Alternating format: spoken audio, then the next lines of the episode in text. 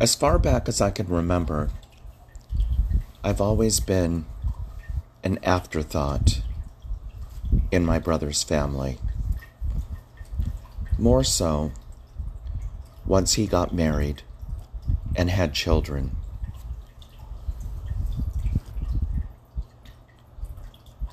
There were a couple of episodes I remember distinctly.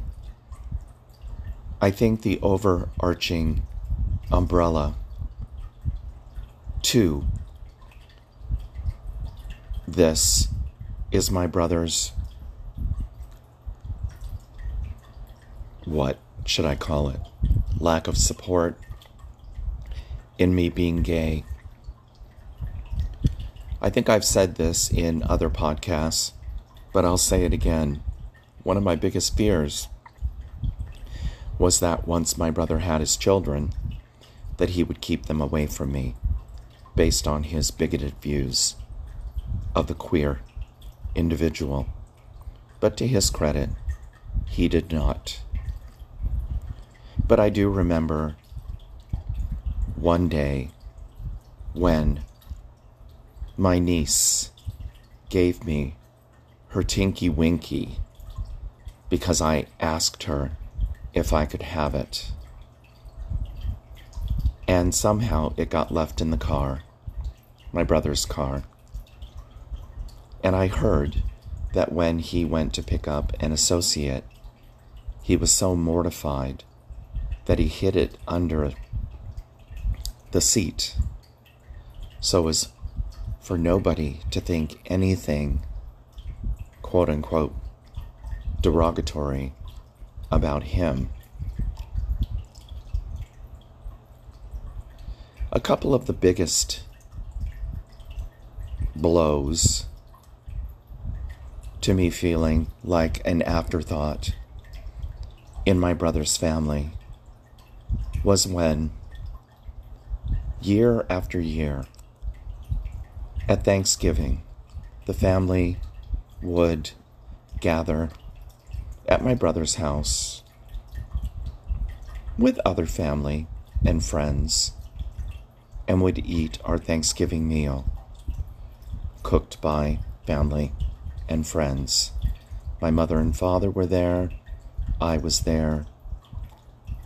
A, vera- a vast array of individuals were there.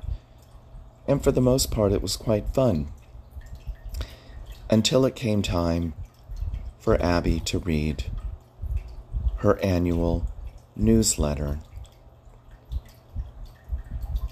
and what we're thankful for letter that she sent out to a variety of family and friends, extended family and friends.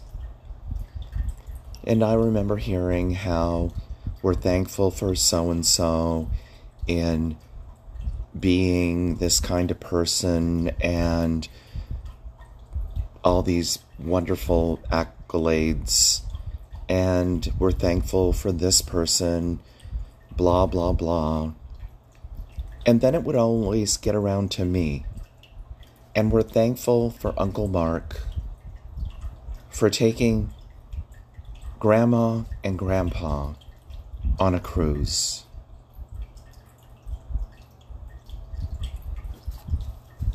What? Never thankful for the kind of individual I am, the person who supports your family loves your family, has made accomplishments in his life. No, it's always about what my money did for somebody. Another big blow was, and where, you know what, I still feel it to this day, that around the Christmas holiday time, when it's time to buy everybody presents. I'm always at the end of the priority list. And so I get these random gifts because nobody really takes the time to understand what I like, or they get fixated on one thing that I said I liked, and then I get that year after year after year. I've gotten used to that. But like I said, the one big blow was when the kids, Jake and Leah, were really young. And my brother, as he always did, gave my sister in law Abby an allowance to go buy presents for family and friends. Everybody would get something lovely, something they wanted. I would always end up at the end of the list where, on this particular Christmas, Abby ran out of money to buy a present for me. And her solution was let's bring the kids shopping. Remember, they're like three or four or whatever. And let them pick out what they think Uncle Mark would want. I don't know what store she took them to, but when I opened my present, I got a manual pencil sharpener. I was absolutely crushed. This is what you think of me. I know the kids were absolutely happy about getting their Uncle Mark what they wanted to get Uncle Mark. But seriously, Abby, you couldn't see past your nose and see that this would hurt me, especially how generous I was and still am to your children. And like I said, I got past it, but it's still something, even to this day. I don't talk to my brother, I haven't for the last five years. And I think more and more as you listen to my podcast, you understand why. If somebody's deliberately going to say that they don't have any respect for me, then I'm not going to take the time to include them in my life. Abby tries. The kids, now that they're in their 20s, you know what? I feel like an afterthought with them as well. And some of my dear friends have said that they're taking their cue from their father. And I buy that to a certain degree. But I don't think their father needs to know everything about their contacts with me. And yet I still feel like an afterthought. And it really does make me sad. And as I tell a lot of my clients, resentment is the silent killer. It builds up behind the scenes when we don't realize that resentment is there. And then it comes out in unimaginable ways. And I don't want that to happen. I know I'm building resentment. But I'm really trying to stay on top of the fact that I'm realizing I'm developing resentment for being an afterthought in my own family. It hurts. But I'm not going to let it bring me down. I have no control over how other people feel or choose to live their life. But I have control over how I feel and how I choose to live my life. And where as I'm having these feelings, I'm not going to let it turn me into a negative, resentful person because I'm going to stay on top of it. I'm going to stay on top of this silent killer that could really end up by only hurting me if I were to hurt somebody else unintentionally. I've lived to tell. Till next time. I just wrote a meme that said something like, I'd rather be missed while I'm alive than after I'm dead. And in my opinion, that says a lot. We can all miss somebody while they're alive, and they're still is something we can do about it while they're alive. After they're dead, more or less, the options are quite limited. Yes, of course, I've seen shows and heard about people who are remorseful that they didn't show more affection to someone while they were alive, and now they feel bad after they're dead. Well, guess what? They're dead. There's nothing more you can do about it. The only thing that you can do about it is to try to make peace for yourself. But that doesn't help the person who's dead. And I know it sounds harsh, but you know what? That's the way that I'm feeling now. I've been the brother, the brother in law, the uncle, who's always been there.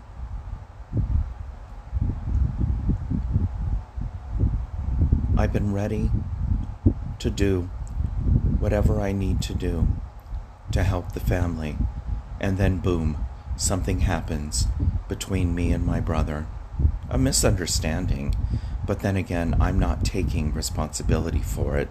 My brother should take responsibility for his part in the misunderstanding. But that doesn't, that's neither here nor there.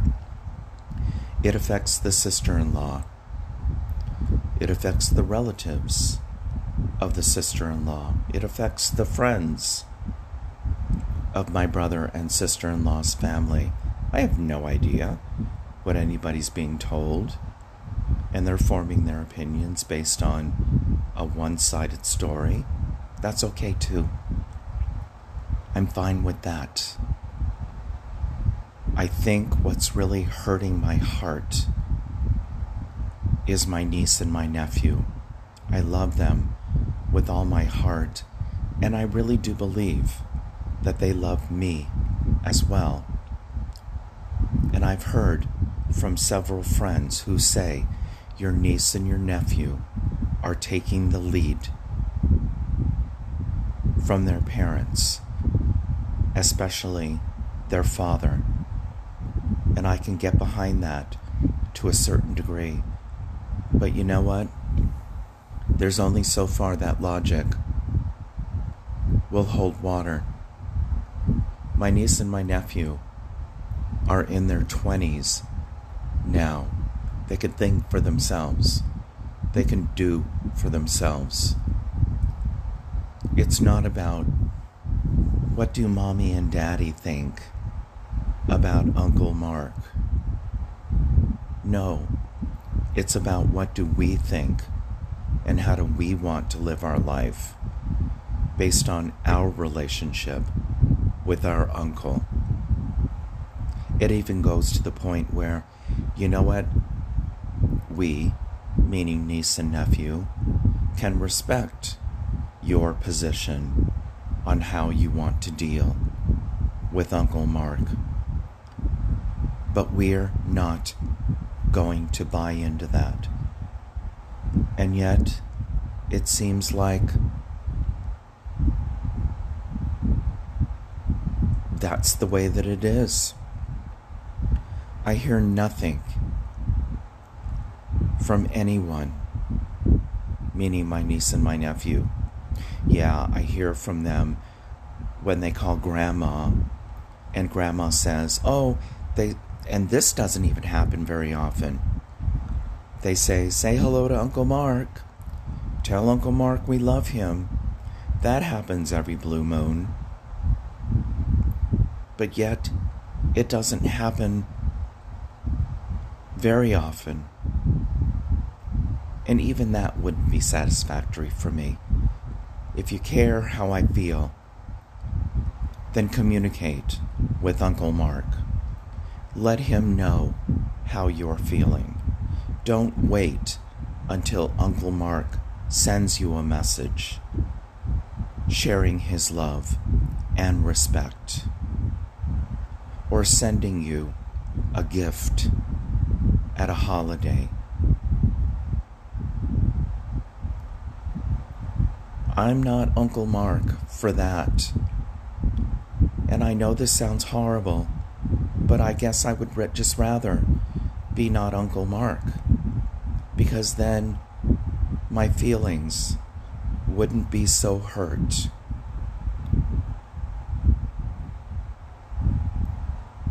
I wouldn't have the feelings of thinking, I'm not a part of this family. And I'm not a part of this family because of the conflict between me and my brother, and then all of a sudden, I'm persona non grata, and what my part in the conflict or my feelings are make no difference. My dad and my mom have a problem, so therefore we're going to have a problem too. I don't buy that.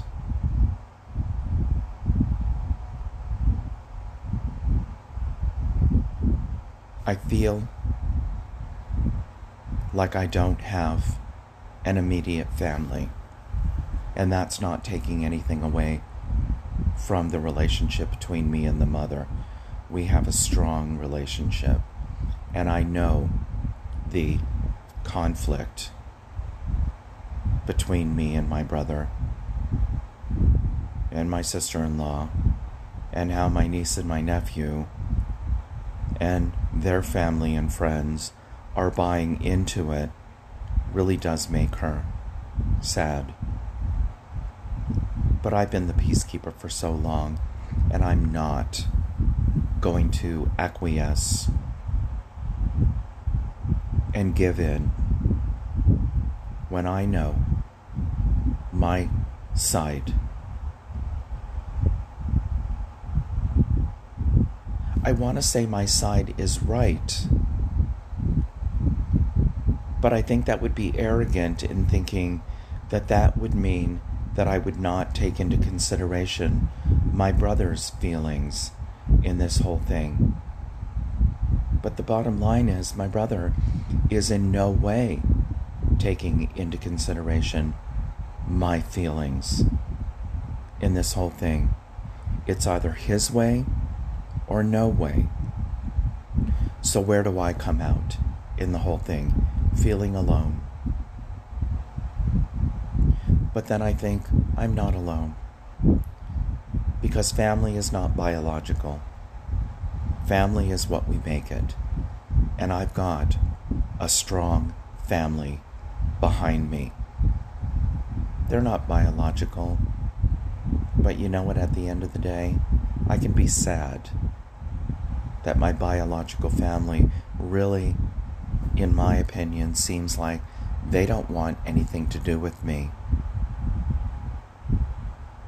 But I'm going to have to resign myself to the fact that that's life.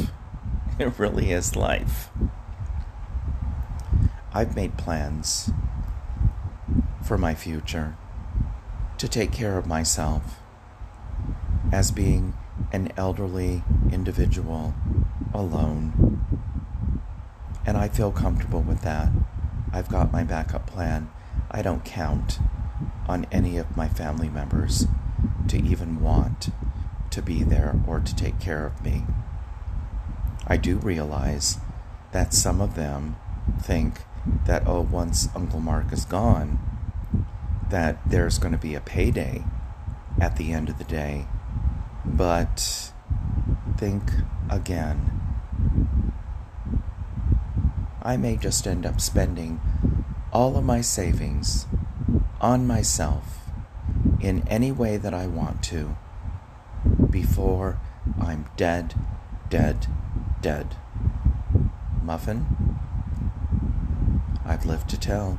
Till next time. That was a little ode to Jason.